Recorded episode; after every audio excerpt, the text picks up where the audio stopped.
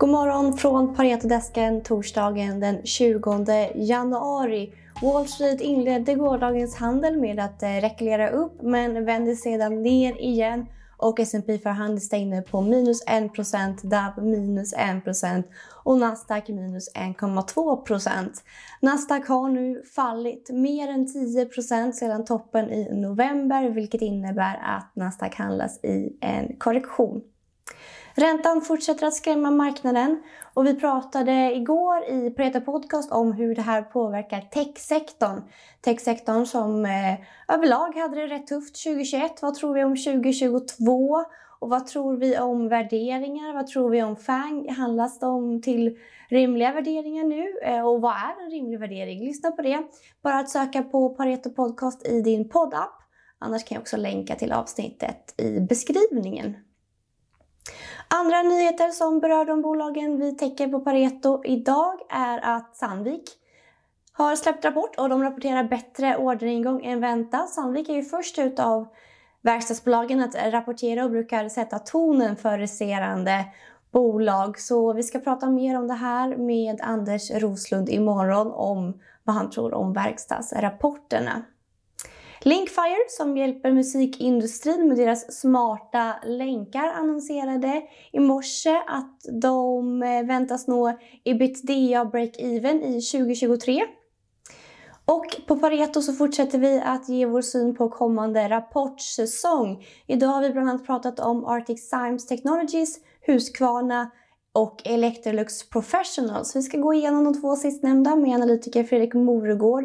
Vi ska även prata Dometic och vi ska även prata Electrolux. God morgon Fredrik Moregård.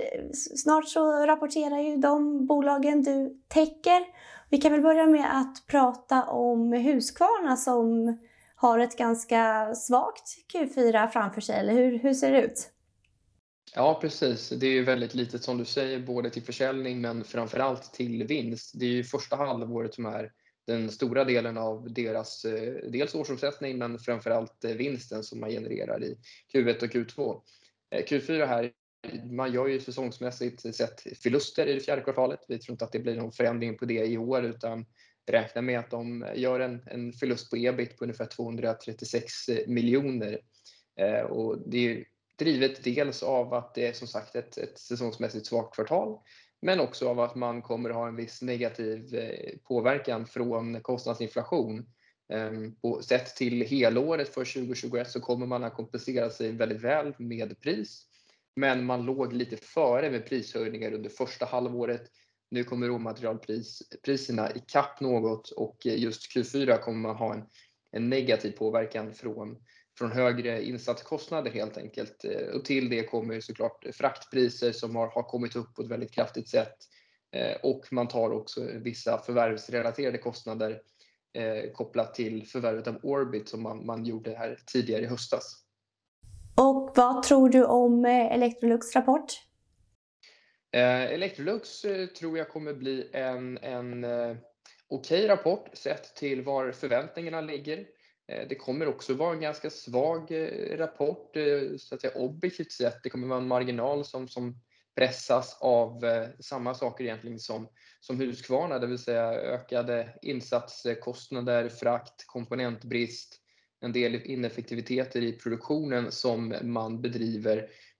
Men, men bolaget har varit väldigt tydliga i sin kommunikation kring det här vid Q3-rapporten var man ganska tydligt ute och sa att, eh, att eh, vi ser att eh, situationen i leveranskedjan kommer att försämras in i Q4 snarare än, än förbättras. Så jag tror att förväntningarna har kommit ner ganska kraftigt och, och att de bör kunna leverera helt okej okay på, på Q4-rapporten. Sen kommer man ju med guidning inför 2022. Det kommer sannolikt innebära en ganska kraftig motvind Eh, på vad man kallar för de externa faktorerna. Där inkluderar man eh, valutakursrörelser, råmaterial, eh, prisökningar och eh, en del väldigt kraftig löneinflation. Framförallt handlar det om, om eh, Latinamerika där man, där man har mycket, mycket volatil inflation helt enkelt. Eller väldigt hög inflation väldigt ofta. Och som sagt, det kommer vara en väldigt stor sån siffra. Vi tror att bolaget kommer fortsätta kommunicera att man ska kompensera sig för det här med hjälp av listprishöjningar. Till stor del mycket de som man redan har förhandlat och kommunicerat in till sina eh, kanalpartners, det vill säga återförsäljarna. Eh, vi tror att de här prishöjningarna är ganska liksom väl eh, förstådda i marknaden. Vi tror att de kommer vara ganska lätta att få igenom hos sina kanalpartners. Det är fortfarande så att leverantörerna, det vill säga Electrolux, Whirlpool och övriga konkurrenter, inte kan producera tillräckligt många Eh, enheter för att tillfredsställa den efterfrågan som finns ute i marknaden. Det är en marknad som fortfarande är i balans. Det gör det fortfarande ganska enkelt för dem att få igenom prishöjningar tror vi. Eh, men Guidningen inför 2022 kommer givetvis vara i fokus utöver själva resultatet för Q4. Mm, Electrolux Professional är ju en avknoppning från Electrolux. Är det samma tema där?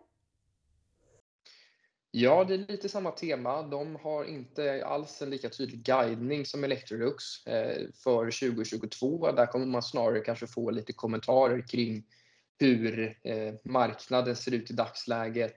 De har kommunicerat tidigare att de räknar med att, eller de tror att marknadsåterhämtningen ska kunna nå så att säga före pandeminivåer eh, här under 2022. Så det ska bli intressant att se om de Eh, håller fast i den bilden eller om de leveransproblem som finns i marknaden har skjutit återhämtningen ytterligare något kvartal på framtiden. Eh, vad gäller Q4 så eh, är det liknande Husqvarna och Electrolux. Även Electrolux Professional kommer att ha en hel del motvind från råmaterial. De har varit väldigt förskonade från kostnadsökningar, framförallt under första halvåret. Eh, man satt på väldigt bra kontrakt när man gick in i 2021. Eh, och eh, Det är först egentligen från sommaren och framåt här som man har behövt kompensera sig med prishöjningar. Man ligger lite efter med prishöjningar relativt sett var kostnaderna har tagit vägen.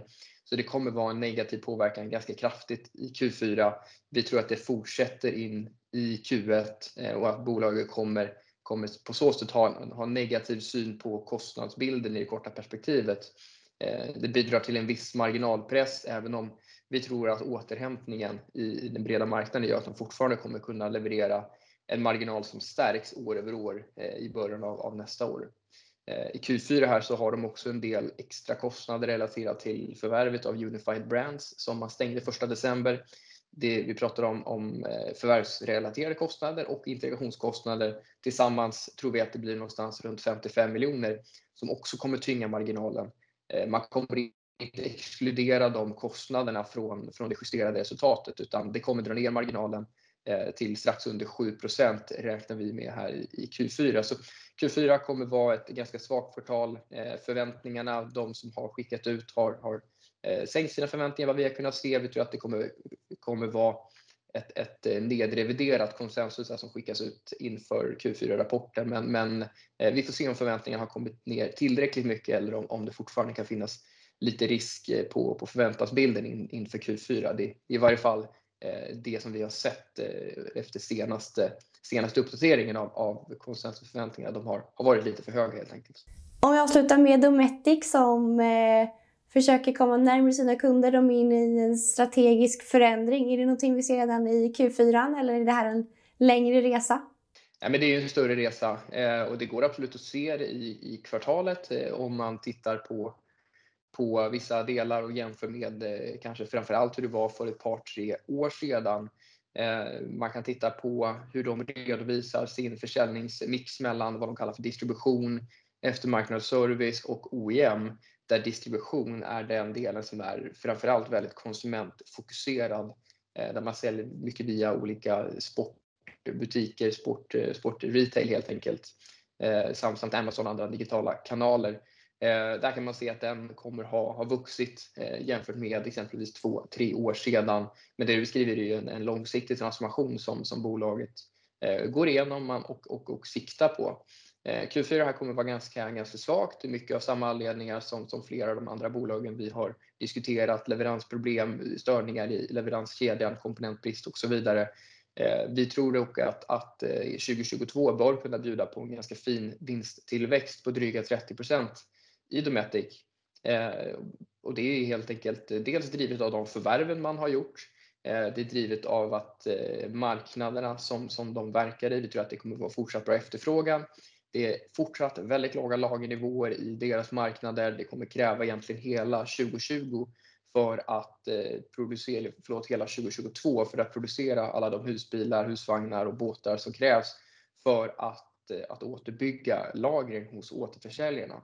Eh, så vi tror att det är en bra marknadsoutlook. Någonting som kan vara extra spännande det här året är att man vid kapitalmarknadsdagen här i slutet av 2021 kommunicerade att man tittar på och överväger att, att eh, sälja en del av sina verksamheter, eller någon åtminstone.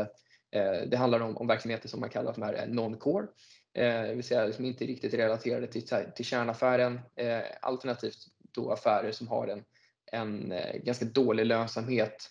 Det kan vara affärer som har en, en hög försäljning till, en stor försäljning till OEM, det vill säga till tillverkare av husbilar, husvagnar och båtar, men som inte har någon större eftermarknads eller servicekomponent där marginalerna generellt sett är mycket högre. Eh, så man har en låg initial marginal som inte kompenseras av en, en hög servicemarginal i ett senare skede. Den typen av affärer eh, tittar man nu på om man kan, kan göra någonting med eventuellt eh, sälja. Lyckas man med det så tror vi att det kan vara en, en bra trigger för aktien här det kommande året. Ja, tack så mycket Fredrik. Nu eh, kör vi hårt inför rapportsäsongen. Vi är tillbaka igen imorgon.